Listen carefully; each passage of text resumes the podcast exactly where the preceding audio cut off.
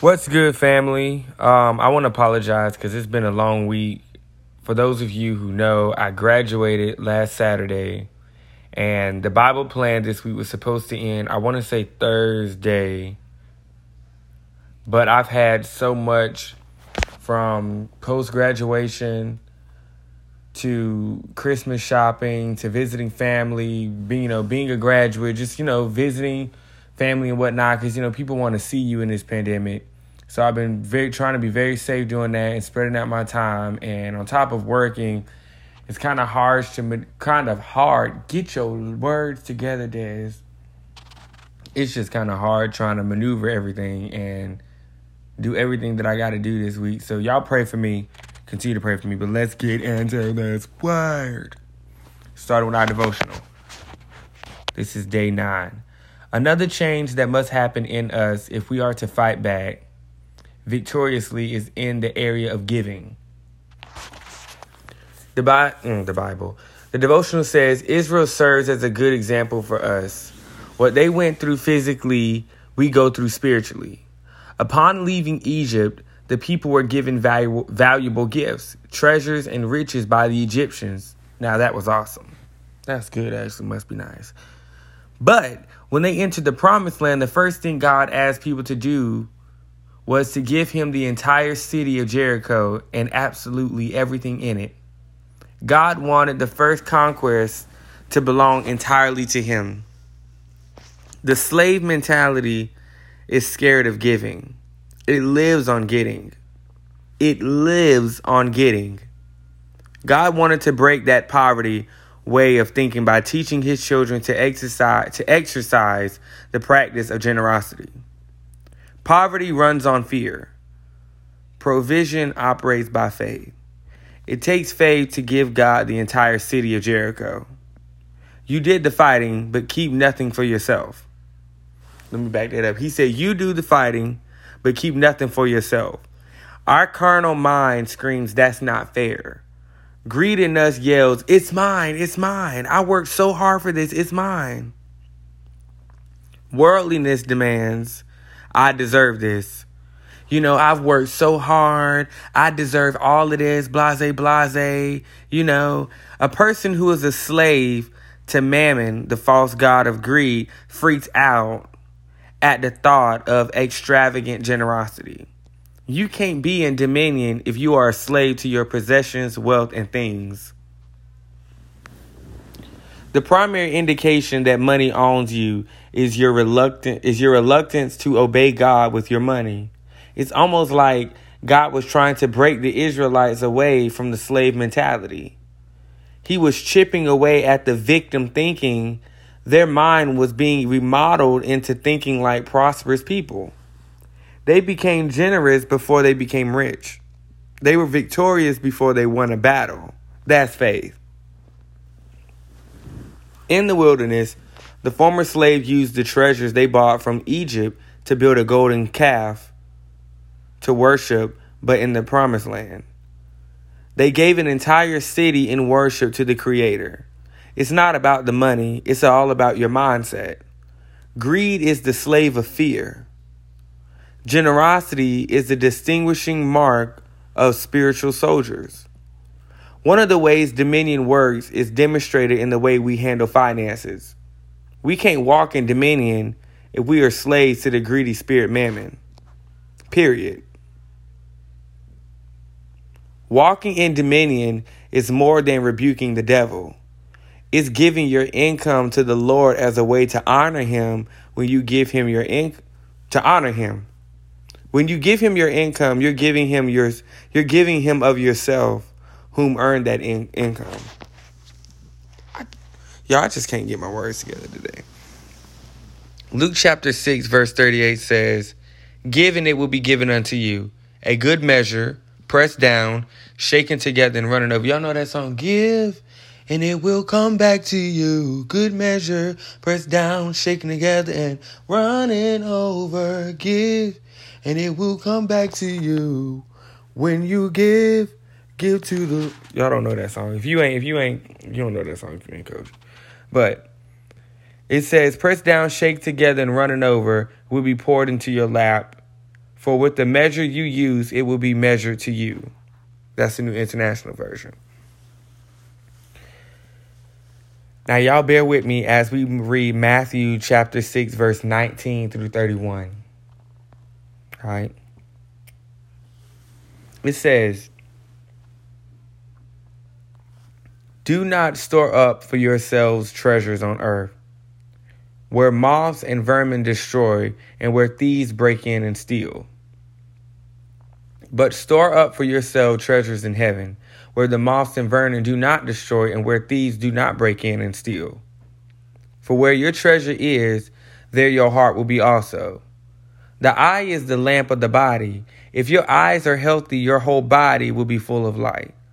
But if your eyes are unhealthy, your whole body will be full of darkness. If then the light within you is darkness, how great is that darkness? No one can serve two masters. Either you will hate the one and love the other, or you will be devoted to one and despise the other. You cannot serve both God and money. Therefore, I tell you, do not worry about your life, what you will eat or drink, or about your body, what you will wear. Is not life more than food, and the body more than clothes? Look at the birds of the air. They do not sow or reap." I love this part. This is my favorite part. This is one of my favorite scriptures of the Bible. "Look at the birds of the air. They do not sow or reap or store away in barns. Yet your heavenly Father feeds them. Are you not much more valuable than they? Can anyone of you by worrying add a single hour to your life?" If you look at the birds, God constantly provides for them. They don't have to go out and kill nothing. They don't have to go out and do nothing. Okay, well, they do kill their food before they eat it. But they don't have to go out and do nothing extravagant as such as humans do. He will provide. So God's telling us, don't worry about your money. Don't worry about the clothes on your back. Don't worry about the roof over your head. Don't worry about what you're going to eat at your next meal. When you put your faith in me, I'm going to take care of everything that you need. Everything that you need. And a lot of people ask me, they'll be like, "Well, how do you get so sturdy in your walk with faith?" Y'all, I have people that I go to hold me accountable, because just like y'all, when I feel like giving up, I literally call on people that's like, "Look, I'm about to give up," or "Listen, can I vent and just tell you what's going on?" And they pour into me to make me feel better. So you got to be able to make sure you surround yourself with people who will hold you accountable. If not, you will begin to have this mindset of, like what we read, how you deserve this of the world, and how, you need this and you need that, or it's not fair that this is happening, or I need this, or I need to eat this, or I have to do this, or I need these type of clothes. Like, your mindset will change when you stop focusing on Christ. Let's keep going. Verse 28 says, "And why do you worry about clothes? See how the flowers of the field grow? They do not labor or spin. Yet I tell you that not even Solomon in all of his splendor was dressed like one of these. If that is how God clothes the grass of the field, which is here today and tomorrow is thrown into the fire, we will not much more clothe you of little faith. So do not worry, saying, 'What shall we eat?' or 'What shall we drink?' or 'What shall we wear?' Because God will provide it all for you." And I really, that scripture 28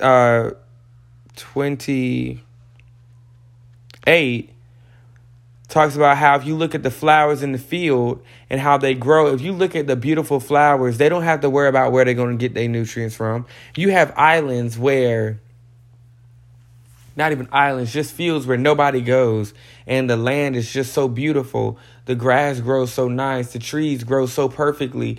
And God's like, "I don't need you to do anything but trust in me. I don't need you to do anything but stand still and let me take care of it. Look at the trees. Look at the field. Look at the flowers and how they grow and how I perfected it. They don't need no help. They don't need nobody."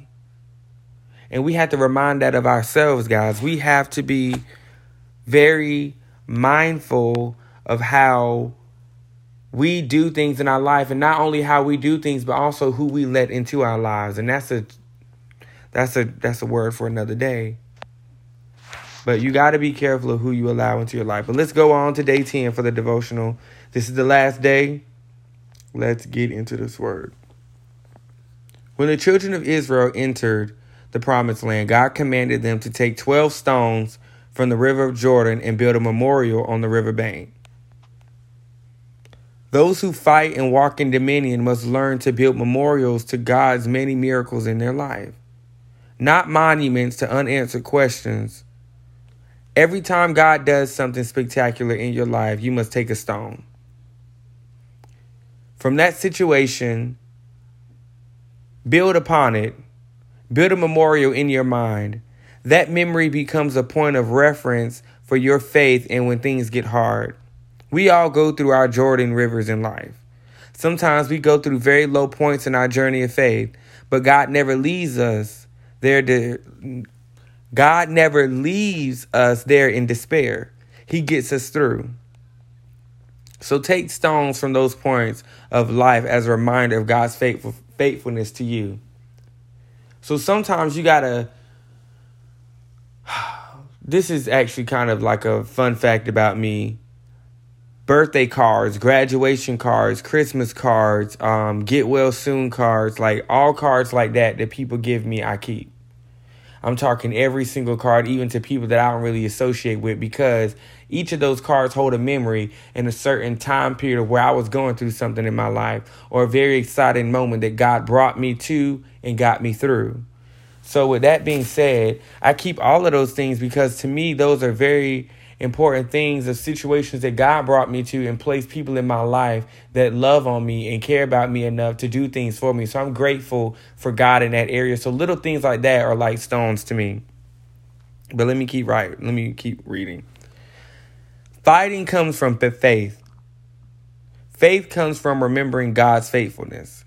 Yes, faith comes from hearing God's word, but it also comes from remembering God's words. One of the reasons people go from deliverance to deliverance instead of deliverance to dominion is that they don't have faith. Uh-oh. Now that right there would make some people mad. But it's the truth. We'll pray that God will deliver us and deliver us and deliver us and deliver us and deliver us and deliver us and deliver us and deliver us. But when you going to start praying for dominion? When you going to start praying that God will give you the power to be able to conquer the demons in your life and to be able to learn discipline instead of just having God cancel things out in your life? Start praying for dominion so God will give you the power to cut these enemies out your life and to build some type of discipline so you can be able to say, you know what, Satan, back up away from me before you get jawed. Like, back up, dog. So let's start praying for dominion in our prayers, guys. But let's keep reading. From deliverance instead of deliverance to dominion is that they don't have faith. They live by their feelings. They're controlled by symptoms. They bring God down to the level of their moods. God's word is no more important to them than their feelings about what they see happening in their lives. A person who wants to walk in dominion must live by faith, not by sight. A life of faith is not that hard. It's based on feeding yourself with God's word, remembering God's words. Y'all, when I get upset and I start thinking out of my emotions, I literally bring my faith down to my face. Because when you start acting out of how the world began to make you feel, let me get my words together. When you start getting upset about things that are happening in the world and things that people say to you, you start to lose sight of your faith because you start acting a little worldly, because you start acting out of your flesh because somebody done pissed you off. So now you ready to like, what's up? Y'all done really got me. But you got to start remembering all the things that God brought you through. And here you are about to get upset over this small situation that somebody done said to you when God has delivered you and gave you dominion to pull yourself through. And to pull you through situations that you had faced in your previous life. So why am I getting upset because somebody said something disrespectful to me when God's brought me through way worse? Talk to me. Let me keep reading. It says, if we don't build a memorial to what God did, the devil will hijack our mind by filling it with what God did not do, which he will. especially when you're going through tough moments in your life. Like when I had my old car, I would go through things like sometimes like the enemy would be such, it would be on, he would hijack my mind. I'm like, if God loved you, why are you still driving this car? And sometimes she'd be like, you know what? So you trying to get me tripped up. I ain't even about to do that, Satan. Go on and shut up. But you got to, let me keep reading. Y'all will learn. You'll learn.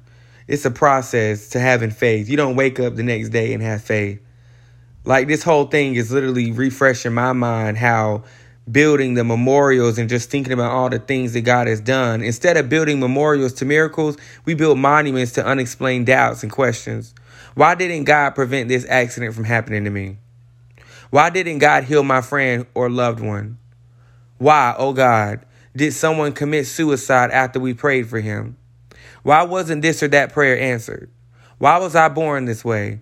These are mysterious that plague our minds. These are mysteries that plague our mind. My stupid self talking about mysterious. These are mysteries that plague our mind.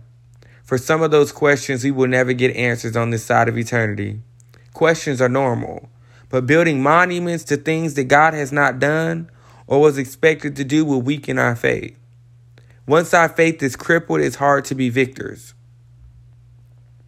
We fall into self-pity and live like a victim. In this broken world, if you want to walk in dominion, you must intentionally remember God, what God has done in your life. Remember his miracles, all the prayer answers, all the fulfilled dreams, all the things he delivered you from. Put into your memory bank. Oh my God. Put into your memory bank all the gifts that he graciously gives you each day, which usually you take for granted. Don't forget what he did on the cross for your eternal salvation and on the day of Pentecost when he sent his spirit to dwell in you.